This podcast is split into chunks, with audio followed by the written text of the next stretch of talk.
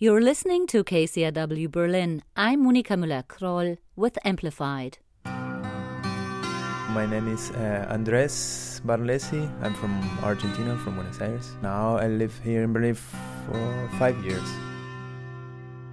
Andres Barlesi has been playing guitar since he was five years old. By the age of 12, he had his own band. Listening to the Ramones got him hooked on music. In Buenos Aires, he played in Los Alamos. The indie band had gigs around the world, toured in South America and Europe. Atalaya is the name of Andres Barlesi's current Berlin based solo project first I just find the name in Argentina. There is a place close to Buenos Aires, and it's funny that it's a place where you can buy the best croissant in the world, something like that. And then okay, whatever. And then I st- uh, start to investigate a little bit more about this name. And this name, it's like uh, in the Middle Age, in the watchtower in the old cities in Spain, there was people in the watchtower playing a trumpet. It's like an alarm, you know. And this guy was called Atalaya. This Atalaya project, it's like with influence, you know, like John Fahey or Robbie Basho, this kind of spiritual, open tuning guitar player from 60s, 70s from the States. Really, really cool, really interesting musicians. And yeah, I'm, I base it on their ideas. I'm doing, doing my music. I can do whatever I want. I don't have to follow like a structure, like a song or sing. I always try to create an image in my head. You know, for example, there's a song called "The Dance of the Black Horses," and I tr- close my eyes. I try to imagine this, for example, and I go. I just let my fingers go.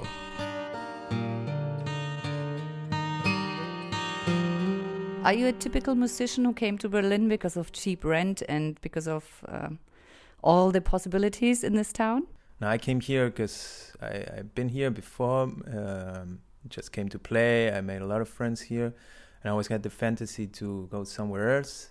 I mean, I came here just I don't know. I was interested about the city and develop my music, but no, you know where I mean, right? It's like not in this mentality that ah yeah we come to Berlin and it's cheap and like whatever I can buy beer for one euro in the kiosk at 3 a.m.